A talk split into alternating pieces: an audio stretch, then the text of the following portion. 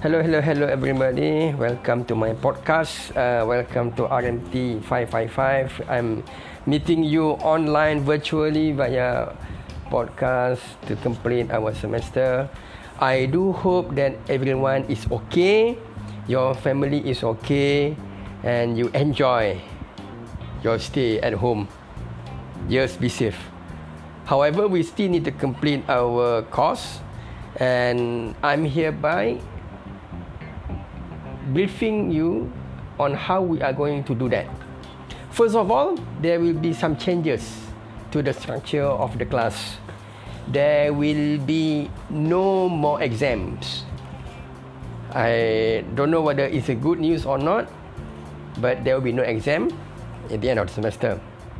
However, when it comes to something, you will need to do something else.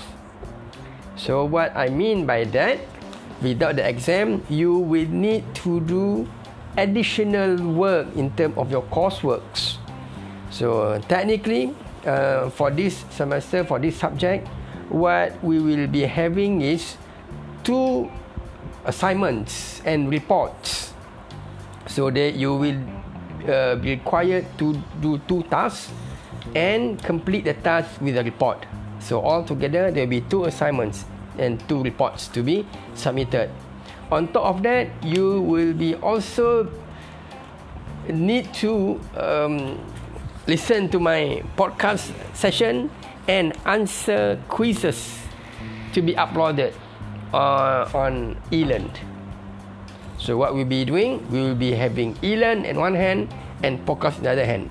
I will also be uploading my PowerPoint for your reference. And my podcast session will be based on the PowerPoints uploaded.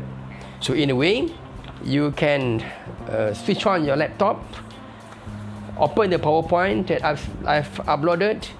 While you browse through the PowerPoint, you should, uh, or the, at the same time, listen to my podcast. What is it all about? How I brief the whole thing. Yeah, welcome my daughter. You know, working at home, we will be having everyone here. So just uh, having my daughter with me now, my smaller one. Anyway, life goes on. Alright, as long as she didn't disturb me with my stuff. Okay, I finished with the structure. I finished with the announcement that there will be no exams. The structure will be two assignments and two reports together with uh, quizzes. The quizzes is important to indicate your understanding of my uh, briefing on the PowerPoints as well as as a proof that you attended my classes. Okay, so what else?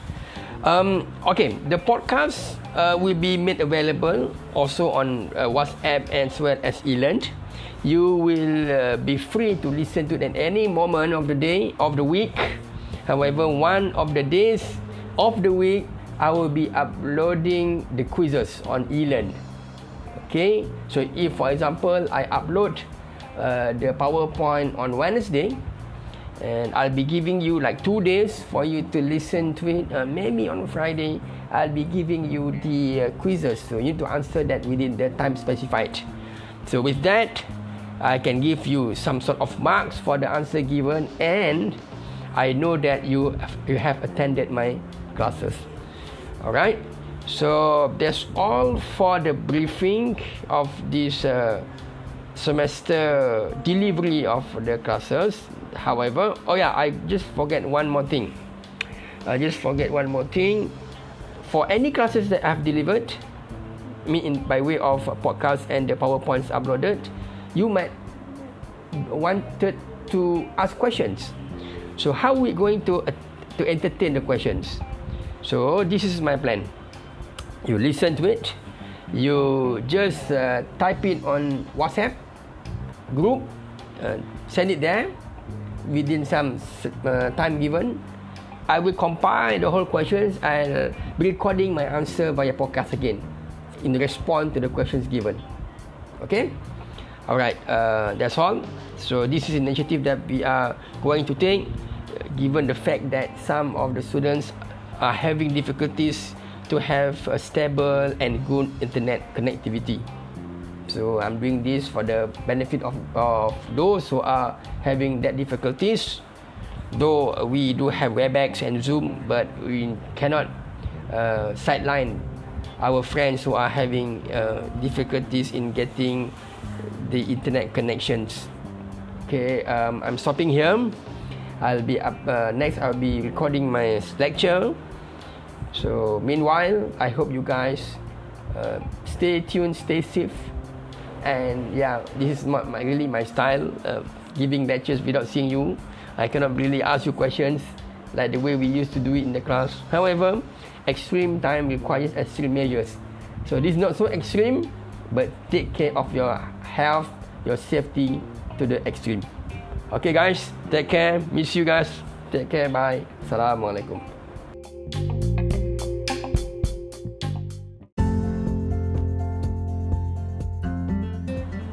Hello again, it's me Zul. Uh, this is our first class uh, during this COVID-19. It was our briefing and now we are going to the serious thing now so i'm today i'm talking about today i'm talking about contract in construction industry. Or to the to broaden the perspective contract in our everyday life. Ladies and gentlemen so everything that we do technically every day involve contract. So during this covid-19 uh, lockdown or semi lockdown some people said only the head of the family can go out and buy stuff for the members. Not everybody can go out. So only the head of family. So you go and you are looking, searching for the most viral thing now nowadays, which is the gardenia bread. You know, some people are so hungry for the bread, they even take four, five uh, loaf of the breads and leave none for the rest. So you, as a head of family, responsible for to go and look for it. You go to all the sundry shops all the shops, all the seven east to look for this bread. So I happen to be you found one shop where you have two more uh, gardenia bread on the shelf. You go to the shelf, you take it, you put it on the table of the cashier. Okay, and after doing that, what the cashier do? He or she will take the bread, put it in the plastic bag, and then, and then uh, you pay the money and off you go. So that actually a contract that's actually a contract. So if you look at it, there are four elements that make a valid contract under the law. Number one, you must have an offer. Number two, you need to have an acceptance. Number three, there must be a consideration. And finally, there must be also an intention to create a legal relationship. So you have all these four, you actually contracting yourself legally. You are bound to it. Does it mean that you need to have uh, in in writing? I will come to that later. So let's go back and take all the four elements to our gardenia thing. So you walk into the shop, you go to the shelf, you take the bread and you you take the bread and you put it on the table. What is that? That's actually an offer to buy the bread. And then when the cashier take the bread that you put on the table and he put it in the plastic bag, okay, it signifies his acceptance to your offer. What are the considerations? The considerations are your money paid to the price of the bread and the bread you take home as the consideration.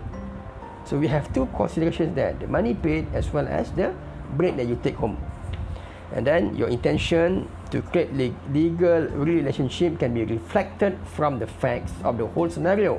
You go to the shop during it open uh, operation hours, you put it on the on the table, you pay, and voila, that's a contract. That's a tension for you to enter into a contract.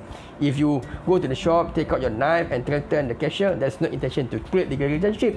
There's actually an intention to rob the shop. So if you have these four basic elements, there are some other things that define the validity of the contract as well but these four elements are the most important elements to show whether there's a valid contract or not okay you have these four you usually have a valid contract under the law. Got it? Okay that's good. So now we bring the matter the contract to the construction industry. So we need to have this four to create a valid contract. For example you have a small time contractor to rumah okay, a simple person, not a big company, go and meet the client in the mamak shop over teh tarik and discuss about this contract uh, of renovation of the toilet of the house. Small contract, just that 5,000 ringgit worth of contract. So there's nothing in writing put on paper. He just go there and discuss, okay, and then I offer to complete your toilet renovation for 5,000 ringgit. And then the owner of the house says, yes, I agree with that. And they shake hand over it. And there's a contract actually.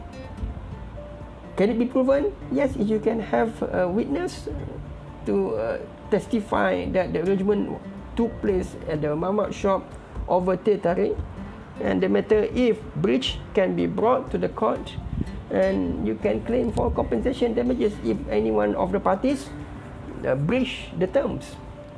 But is it that easy? If it involves a more technical contract of uh, completing a nuclear power plant so in such a contract you need to put it in writing so that technicalities can be proved and disputes can be uh, dispute can be settled.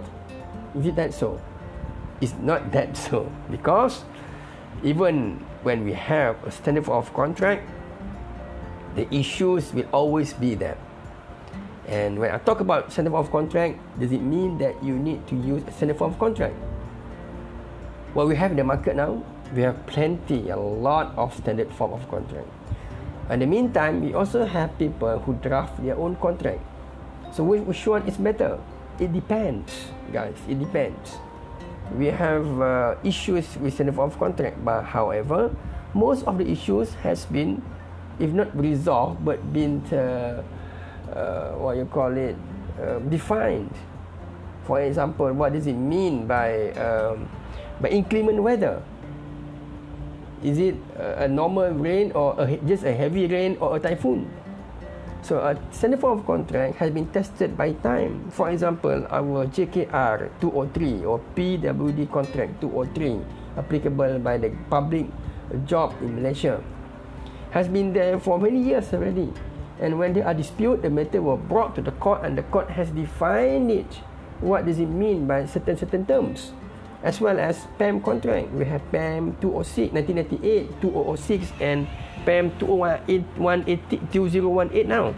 So these kind all contracts are now being um, has been tested and hopefully most of these disputes can be proven can be uh, uh, we can refer to cases case laws to, to, to, to determine what does it mean on the contrary when we talk about uh, your own very own contract drafted for your own self it may open to so many interpretation I just want to give an example of how difficult it is uh, during, let's take our current situation, the COVID 19 thing.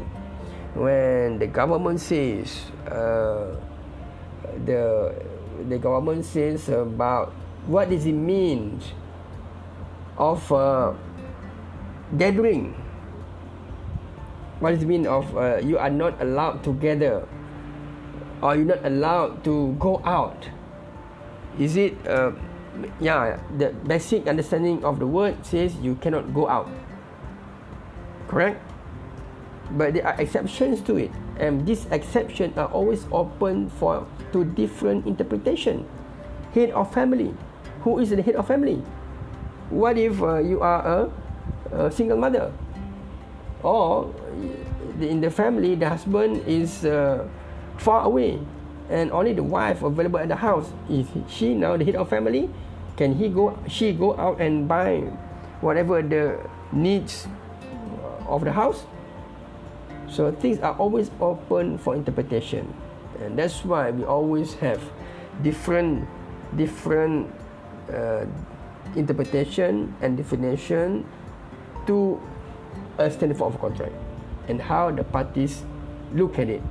And that this lead to disputes. However I give you into in a nutshell I give you the advantage of a standard of contract. On top of that it is not perfect. You also have difficulties because people will always have different ways of looking at different things so for example it says uh, it must be white. What is white there are many type of white available now Alright, so you can never limit that because people, human beings, always have their own interpretation, understanding of uh, certain terms, certain words, and whatnot, especially in the contract. Okay, so I want to refer you to my PowerPoint. I've uploaded a PowerPoint on state of contract. Okay, the, uh, let's look at it. Okay, it all start. The second, the second slide talk about RIBA plan of works. 2007. What I refer to RIBA Plan of Work, RIBA stands for Royal Institute of British Architects. Okay, because RIBA Plan of Work 2007, it have uh, laid down the whole structure of a construction project. Okay, and the third slide, if you can see that, we have RIBA Plan of Work 2013. It have uh, again improved RIBA Plan of Work 2007 but it signifies similar if not more detailed uh, structure of stages involved in the construction project so you have tasks you have strategic definition you have preparation concept design develop design technical design specialist design construction and in use all these stages will involve different type of contract let's go to for example preparation. In the construction project, when you prepare the job, the project, you might need to involve, uh, as a client, for example, you might need to engage your financial advisor or your bankers or your feasibility studies consultants. When you engage them, you are having your very own contract it with them. So we are I mean for the, those from the construction industry you are used to PAM you are used to PWD contract. But you must also understand if you are an architect for example you also need to sign an engagement a contract between yourself and the client.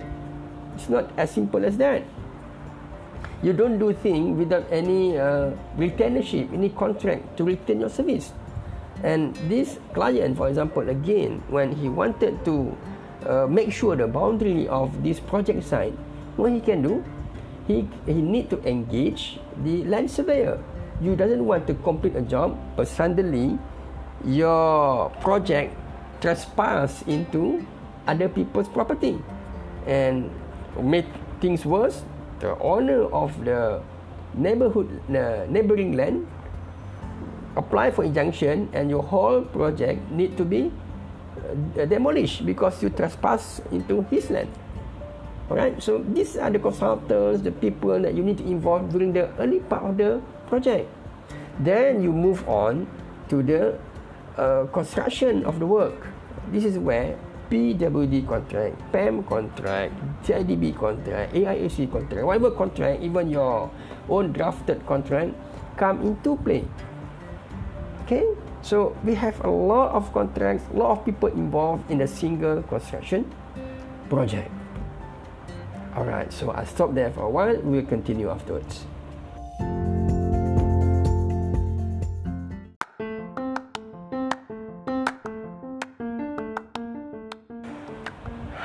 Hi, it's me again. Harap-harap you guys tak bosan ya. So we need to do this, we need to finish our contract lesson. So let's continue.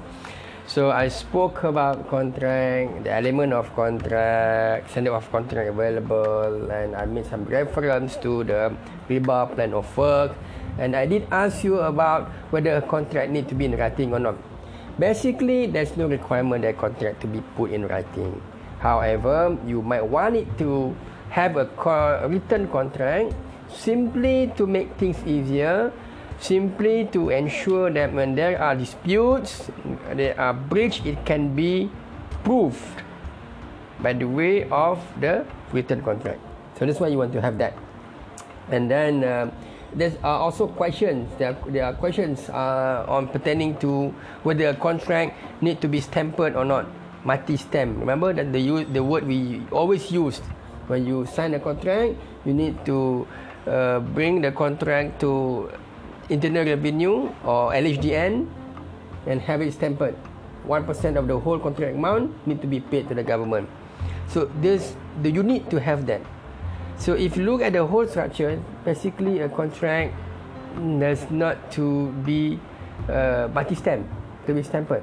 No, there's no need for you to have to have that. To it won't invalidate the contract. It won't void the contract. It will be a valid, uh, a, a, good contract by itself. However, the requirement to have it stamped will have an effect, an impact on the admissibility of the contract to be discussed, to be submitted in the court.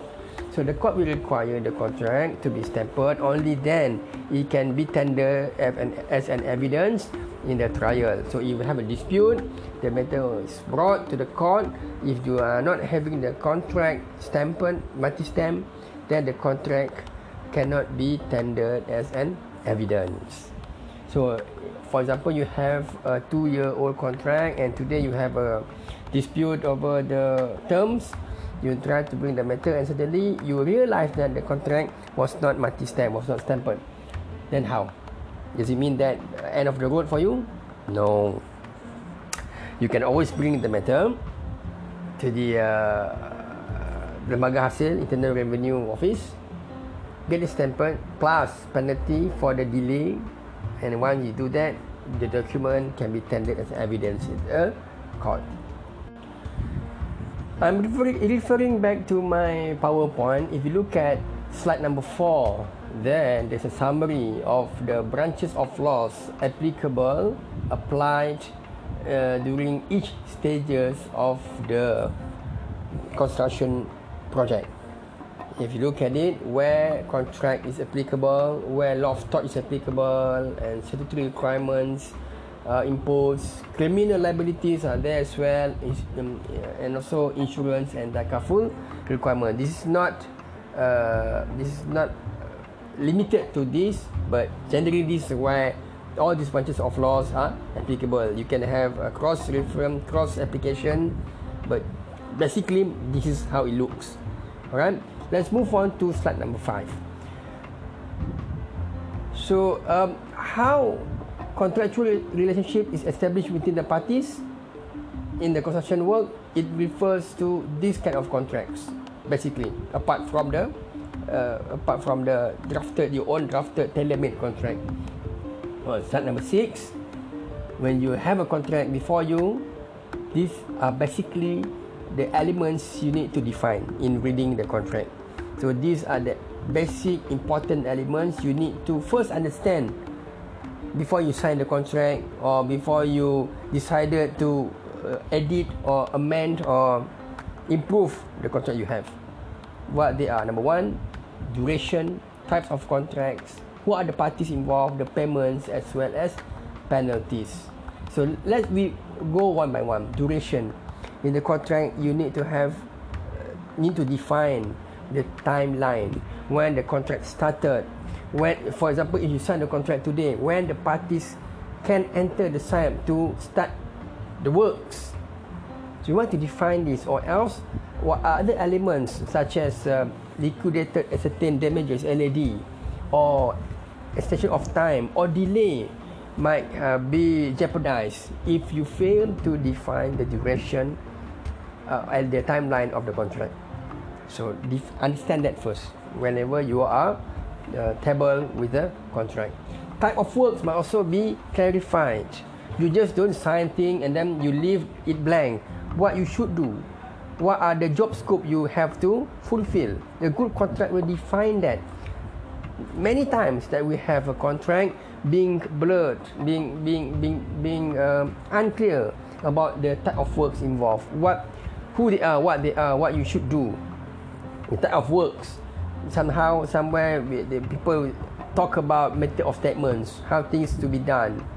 So there are pro and cons to it yeah in a way you want to leave the artisan the contractor to do their things freely. But also you also need to define the scope of the works or else things will go haywire. Right so define the type of works And then also need to define, understand who are the parties. Guys, parties of the contract is more very very much important. You need to understand who they are, who are the SO. For example, we have one case that involve um, SO instruction given by the SO representative. However, there were no letters authorizing name the SO representative. So what happened to the instruction given by the SO rep? I leave it to you. Is it a valid instruction or not? There are nothing written in the contract, no letters mentioning about the parties, the SO rep, the contractors and whatnot. So if you have that, that contract is open for dispute and abuse. Some people might use, take advantage of it. And we also need to define the term of payments. Um, how much money, when to be paid, who to certify it. Uh, what about uh, uh, what about the methods and manners payment to be made? So all uh, term relating to the payments must be understood by you whenever you are dealing with the contract. And finally, we talk about penalties. I'll give you example. One uh, case that we handle where these parties involved, they modify, they alter the standard PAM contract. Oh, I'm sorry, it's not a PAM contract. It's actually it was actually a PWD contract. So in in the standard contract, the unmodified contract, you can apply, the contractor can apply for EOT, extension of time, when there are delays. And the delays were caused by the client. So if the client, for example, when you started the project, the client need to hand you the site. However, in that particular project, the client failed to pass the project, the site to the contractor. Okay, uh, due to uh, issues dia on, on uh, kemudahan merancang and approval. So, for example, they supposed to start the job, the work on the 1st of March. However, the contractor can only enter the site on the first day of April. And that caused issues. Alright, so in that particular contract, when they so in that contract, when they modified it, they in a way deleted the power of the SO to grant EOT. At the same time, you have a clause stating that EOT is possible. So when the contractor apply for EOT due to the failure of the client to give possession of the site to the contractor, remember they're supposed to start the work and the contract stated that possession of the site is given on the 1st of March. However, due to the issues with the authority PBT, they can only enter the site on the first day of April, which is the fault of the client, obviously. They applied uh, for the EOT, but the contract says nothing about such application. To whom it should be made, to whom the contractor should apply for EOT. So the contract are now contradicting uh, in very own in, in its very own terms. Alright. So this when you uh, you are given a contract, these kind of things that you need to understand and read. Okay. So or if you are asked by your boss to modify the contract, these are the things you also need to understand. In a way, you cannot read the whole thing uh, separately. Somehow you need to cross refer these uh, grounds uh, to really understand how the contract works. In, in the example I gave you, the parties mean the SO are the one to grant EOT, which have impact on the penalties clause, which at the end of the day, we determine the payments. Okay, so uh, I hope uh, this session clarifies you about the importance for us to understand the contract, clarifies to you the why we are having so much of standard form of contract now. Whether it's good or not it depends on the situation. But basically uh, as of standard form of contract has its own um, advantage. If not it also having some sort of disadvantages as well. And we also talk about the basic elements of a contract and we are, we have looked at the construction industry RIBA plan of work and how contract fits in. And most importantly the elements you need to understand. When you are give it, given a contract and we are studying analyzing a contract. Okay? So i think that's all for our first session.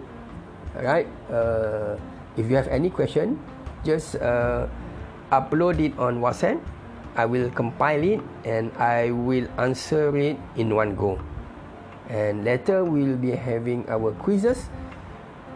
Uh, just to make sure that you understand the whole session and to make sure that you really listen to it. The quizzes will be based on my uh, recorded podcast and up to today. Thank you very much. Have a nice day, guys.